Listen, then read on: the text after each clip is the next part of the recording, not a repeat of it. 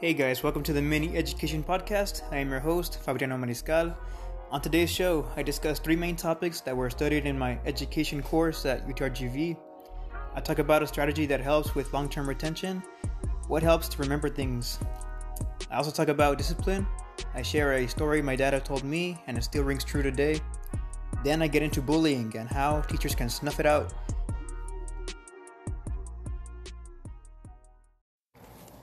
Hope you all having a great day. I'll get straight into today's show. So we all probably have memories from you know when we were younger, and all those memories are the most important ones to us, the ones that we're emotionally attached to. So in the education field, in the classroom, uh, certain things we might forget about, like you know maybe certain things in math. Like me, for example, I hate math. I don't remember how to do any of it right now at this point. so um, but one uh, memory that did come to, come to mind earlier this uh, this semester was in my eighth grade Spanish class, where the teacher had us do this assignment where we had to memorize a a song actually, and the way we had to learn this was actually we had to sing this every single day, and so it was really different. So that's why I pretty much remember that, and uh, it was pretty interesting though. Like all of us were pretty shy at first, you know, to sing in front of everybody, which was weird, but um you know, it was different. And so an example like that would be something called active learning, you know, where the teacher has everybody uh, participating at once and, you know, doing the same thing. And so where we all, you know, start to do an assignment, it's different than, you know, just studying something off of a board. It's not just her lecturing, you know, it's us doing some activity that's totally different and new to us. So in a way, that's why active learning, I think, is one of the best strategies to to help people remember things so I think it just takes creativity on the teacher's part. You know, those are the lessons that are pretty memorable. I mean, obviously it was memorable for me, and those are the types of teachers that actually make long term impact. Another concern that new teachers have going into the field is actually about discipline. You know, like what would they do in a situation when somebody starts acting up?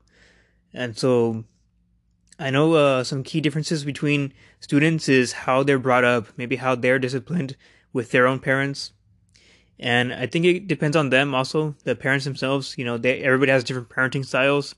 Some uh, are more lenient, some don't believe in, you know, physically spanking uh, their their own kids.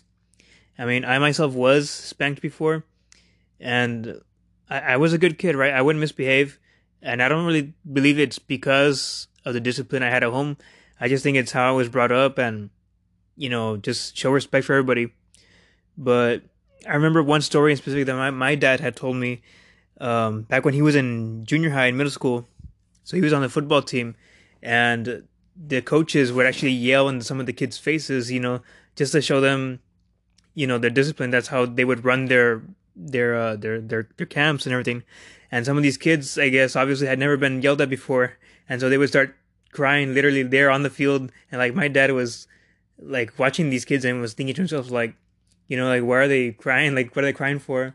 And because like my grandpa, his dad, you know, would discipline him that way, would just talk to him all the time that way, you know, get up in his face and just talk to him in a really stern way. So for him, it was nothing new, you know, to be talked to in that manner. So I just think it's, uh, you know, how what kids go through at home. So as a teacher, I think you should have that perfect middle ground, you know, with where you discipline students. You know, some are going to need different forms of discipline than others. Um, just because of, you know, how they're brought up. Maybe they understand different things better. So I think it's best to just kind of learn your students first and then from there decide, you know, what the best course of action might be. Speaking of discipline, now uh, I'll talk about bullying. So bullying has been around like forever and uh, honestly, I don't think it'll it will end completely, but uh, I think it has been under control. I mean, I have little cousins right now that are in elementary, and um, I think yeah, I think they mentioned to me that they've been teased around a bit, but uh, I don't think ever bullied or anything, and hopefully it doesn't start. Hopefully it does not start. Um, but anyways, in my personal experience, like I have been teased and things like that, you know, since junior high to high school, um, and I think it's pretty normal. I think it's a normal part of growing up, especially for a boy or most boys. Um, I don't know how girls might feel about this, but yeah, I think it is a pretty normal thing, you know. But uh, in most cases, some the bullying occurs, you know, from the teasing when it gets, you know, blown up to proportions. So, and for teachers, I think one way that they can be more aware of what's happening in their own classrooms is just to kind of observe their students and just listen to the conversations happening.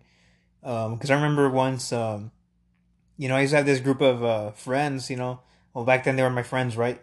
But you know, these these boys would actually like make fun of girls or this girl in my class behind her back, and well, I knew about it, right? But um, honestly, well, I wouldn't think much of it, and I didn't say anything, and like nobody ever found out about it. So, and I'm not sure if she knew of what was happening also, but if she did, you know, she didn't miss anything either. Maybe because she felt bad and uh, she didn't know what to do. But uh, so that's one thing I would recommend as a teacher. You know, maybe sit down in between your kids. You know, have them in tables and groups. That would be a you know a better thing so they can observe.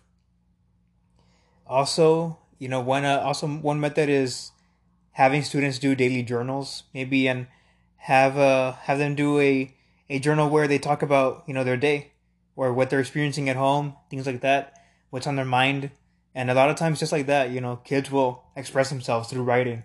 So I know I have done that before. You know, it's a good form of putting your thoughts on a paper. You know, and from that, you know, a teacher can read through all those papers and maybe figure out little Johnny. You know, he experienced bullying on his school bus at home, and you know, from there you can talk to him privately be like hey i read your journal and i know what you're going through like i can help you out you know ask me for advice and this and this and this you know. So that's just one easy form that a teacher can do. You know to kind of apprehend the bullying from even happening or stop it completely. And with that go check out other episodes of the mini education podcast. I'll talk to you all next time. Peace